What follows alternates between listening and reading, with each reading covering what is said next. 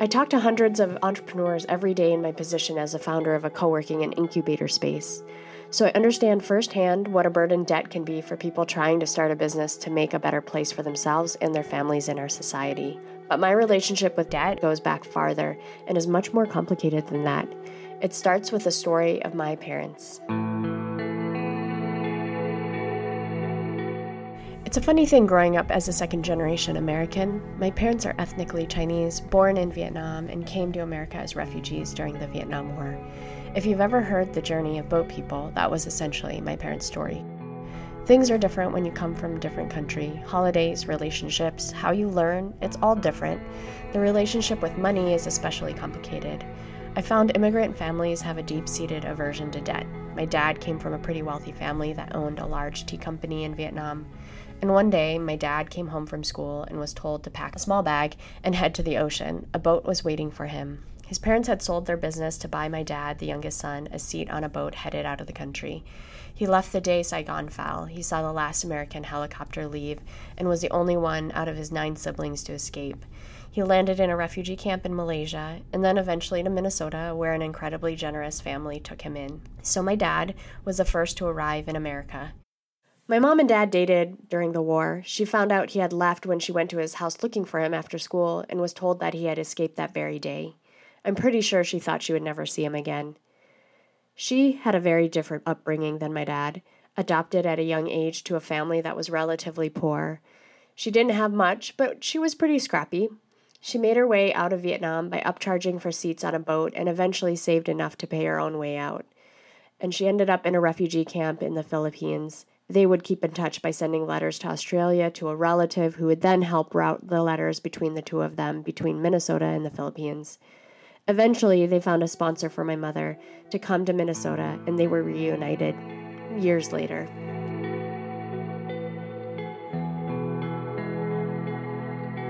So they came from very different backgrounds and had different experiences with money, but when the war hit, it leveled the playing field. They all had nothing.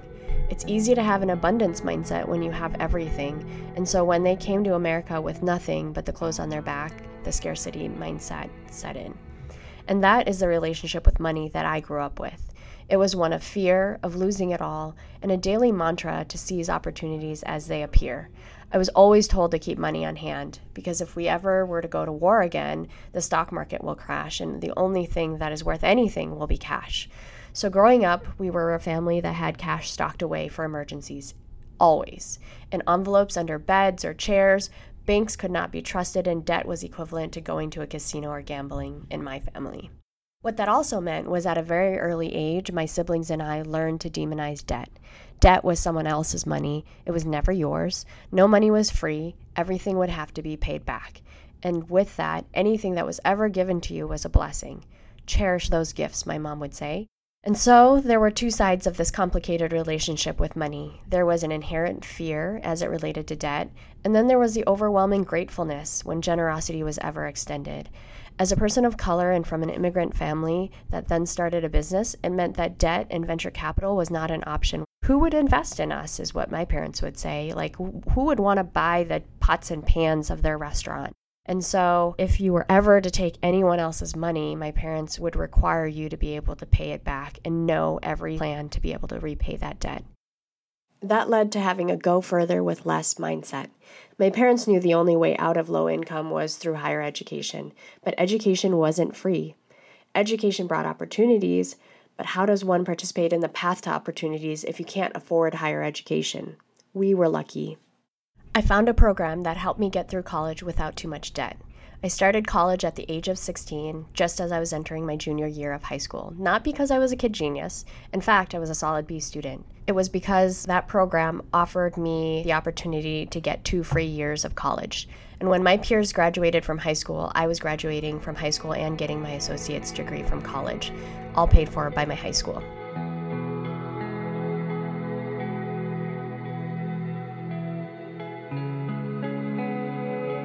My parents started a Chinese Vietnamese restaurant when I was born nearly 38 years ago. It's on the University of Minnesota campus. Camdi's restaurant is its name, named after my fiery, nonstop mother. It's small, seats maybe 40 people, and the kitchen is teeny tiny. Everyone says it's a miracle what my mom can do in that kitchen. Today, the walls are covered with her colorful oil paintings, a hobby she picked up in her late 50s just to keep her mind away from the rigorous restaurant work. On days when the restaurant is slow, you can see her quickly sketching on her canvases in the back of the restaurant. Growing up, this was our second home. After school, we'd head to the restaurant and help cut onions and play around by jumping on the giant rice bags, pretending the floor was lava. Ever since I was little, I knew that state university that sat a few blocks from my parents' restaurant would be my university when I was ready. It was close to home, I could also support my parents, and it would save us a lot of money. When college rolled around, I would spend my mornings in class, head to the restaurant to waitress, cut carrots, wash dishes throughout the day, and then take a couple courses in the slow hours. Then return in the evening to help them close up shop. This is the life of immigrants in America. Family businesses save money on employees if their children can work for their business. I don't regret any of it. I feel like I was lucky enough to learn how to calculate profit loss statements, customer service, and operations by growing up in a restaurant. Who can say they learned how to calculate costs of goods at the age of 12? And for my family, it was the trifecta of perfect events that made everything work. They had the support they needed, I was close to campus, and we all saved a little bit more money. Don't get me wrong, I still had to borrow a lot to pay for my tuition, and it was a painful process as I associated each course credit with the cost, and each hour of class made me think about how many more hours I would need to work to pay off that debt. I remember paying tuition with a stack of dollar bills from tips my dad made that month. My parents never wanted me to be an entrepreneur. They would constantly say, We're working this hard so that you could go to college and not work like a dog. And so I listened. I finished college, got a job, clocked in, clocked out, got my paycheck, and paid off my debt. And then in 2009, the war that my parents feared of had finally come the recession. I lost my job, the restaurant business slowed, and everyone was struggling. And that's when it hit me. The gift that my parents had given me over the years was a gift of stability, even in the worst of times. When your back is against the wall all the time, it gives you no room to breathe. And what they wanted for me, most of all, was the ability to breathe, the freedom to make my own decisions, chase big dreams, and fail if it came to that. That ability to choose was rooted in education and financial freedom. For them, the barriers to being a successful entrepreneur were compounded limited education, language barriers, cultural barriers, systemic racial bias, lack of access to people who could actually help them, and financial barriers while raising three kids, no savings, and a business that always needed more cash flow. Each layer of complexity adding to the last, making it more and more difficult to succeed. It is a mountain of barriers, an unsurmountable mountain for many. That is what they didn't want for me. They wanted opportunity for my siblings and myself. They focused on solving two of those issues for their children education and financial freedom. This is what led me back to the path of entrepreneurship. This time to tackle the rest of the barriers that many, like my family, experienced. Which is why I started Cahoots, a purpose driven workspace and incubator whose goal is to connect and expand resources for all, even the most marginalized of our communities, so that we can all succeed. There is simply so much untapped talent out there that, if unleashed, could change the world, incrementally through stable small businesses or massively through world changing ideas.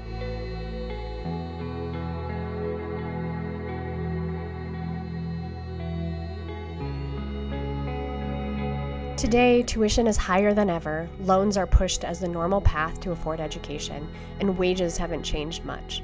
That leads to students coming out with 100,000 in debt with no way of being able to repay because wages have stalled. Their only path is to find a job and live their life consumed with student debt. The stalling of entrepreneurs leads to our inability as a country to innovate. It leads to a lack of forward economic mobility and it stalls progress. That path to entrepreneurship and education is getting slimmer for those on the outer edges of our community, and all those same barriers that existed when I was growing up still exist. So we've just added another layer of complexity as it relates to debt. We've created a system that ties education with crippling debt, and even worse, pushes those in poverty further away from paths that could lead them out of poverty. These are multiplied for people of color and communities that don't come from generational wealth. They say entrepreneurs are risk takers, but risk tolerance is about how many variables you have pulling you down. For underrepresented entrepreneurs, those variables are wide ranging from lack of networks to bias in policies, and it's heavy.